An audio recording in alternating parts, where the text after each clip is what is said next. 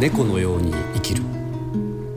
深町健次郎が糸島で出会った人々と死生観や生きることの喜びを紡いでいく物語。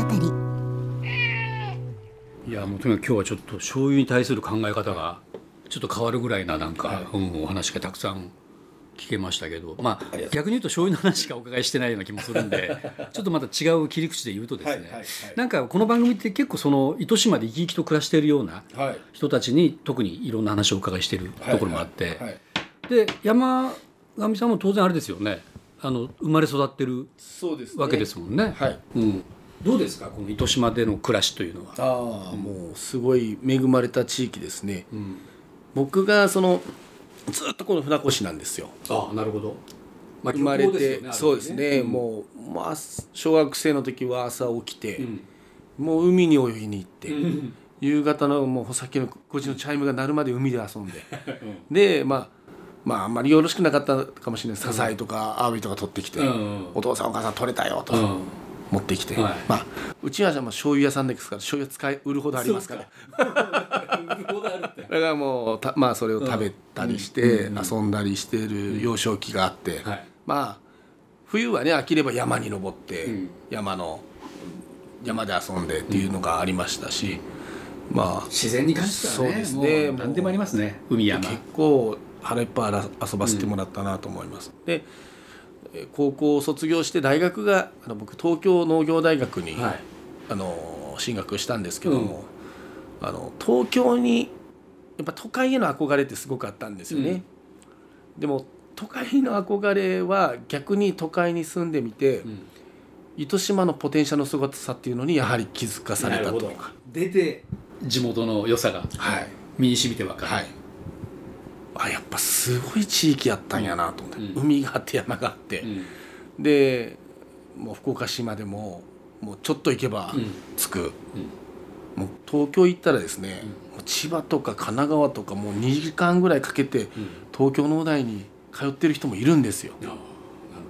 でそういう人の地域に遊び行っても、う何ら風景変わんないですよ、うんで、こでこの距離通ってんのみたいなのもあ感じましたし、うん。なんか無駄に時間が ね そうなんかかるとこもありますよね。はい。うん。でも福岡だったら東京からまあうん。3時間ぐらいかけたらもうすぐ糸島にうん。着くんですよね。ね、すぐ。距離は遠いけどな、はい。うまくこう交通を生かせば、はうん。そうするともうゴロッともう景色が変わるわけじゃないですか、もうやっぱりその糸島のその食材と風景とかっていうのがやっぱもう最高だなと思いましたし、もうまあいろんな人にこの糸島の良さ知ってほしいなって思って、じゃあ早く帰ってきてうちを継ぎたいという気持ちにもなってきたわけですか？大学でそうですね、継ぎたいっていうのはちょっとまだそこはあそこには至らなかったんですけど、まあそのいつか継ぐっていうのはありました、うん。はいはいはい、でそこから僕は一回大阪に就職してはい。大阪の和食屋さんに就職したんですよね。おうおはでその結構農大の醤油屋さんは醤油屋さんに就職してったんですよみんな、うんお友達はうんうんはいその地元自分のそのあれじゃなくてですか醤油屋さんに就職した友じゃなくて一旦よその醤油屋さんで、よその醤油屋さんのやり方を勉強したりして、で帰ってきてまあ自分のところそっちの方がまあ本来ね、はい自然な流れなのかもしれないですねまあ、ミックスアップさせて良さと悪さをこう直していくっていうのが大体の多分醤油屋さんのうん、やり方。でそこをあえて和食の道に至るのは？そうですね。だ僕はでもずっと考えてたんですよ。うん。醤油屋さんのところで就職しても、うん。それは新たなこう気づきとか発見とかん。学びはあるかもしれないですけど、うん。結局誰とお話しするのよと思ったんですよ。うん。醤油屋さんってその、お醤油のことについて、うん。きっと圧倒的にそのお料理を作られる主婦の方とか、うん。多分料理人さんとお話しすることの方が多分多いだろうと、自分が料理のこと知らないのに、うん。これ何に合いますかって言われて、うん。いや何にでも合いますよ。うん。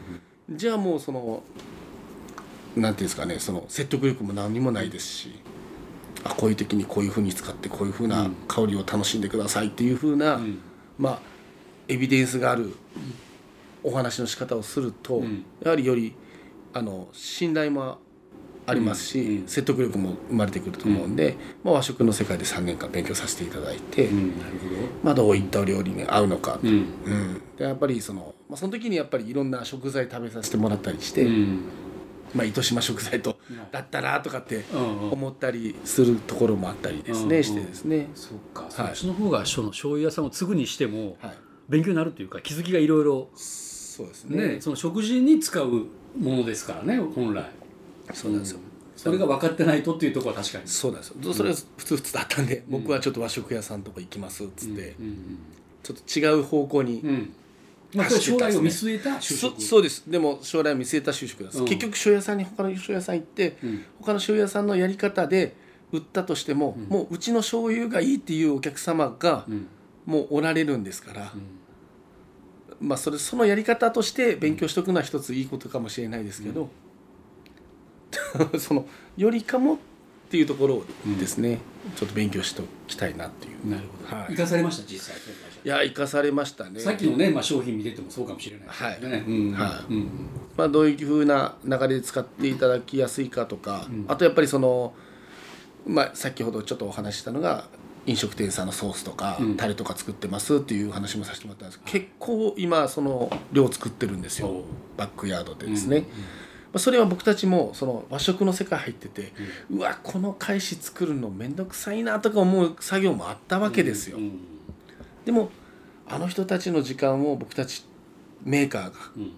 であの陰で支えれる時間になれば、まあそれで味も変わんないし、まあなんやったらちっちゃいボトルに入れて、販売まで飲食店さんがすることができるうん。ってなればですね、まあ飲食店さん来ていただいて食べてもらって売り上げにしかならないですけどその通販とかでうん。そのタレとかつゆが、まあ、ドレッシングが売れればですね、ん。まあ、そういったお力にもなりやすいですし、まあ、そういった目線で仕事ができるようになったなっていうのはやはりうん。大きなことでしたね、料理人の人ともまたこう一つ一品もう一種類うん。買ってもらえるような声かけができるっていう、はい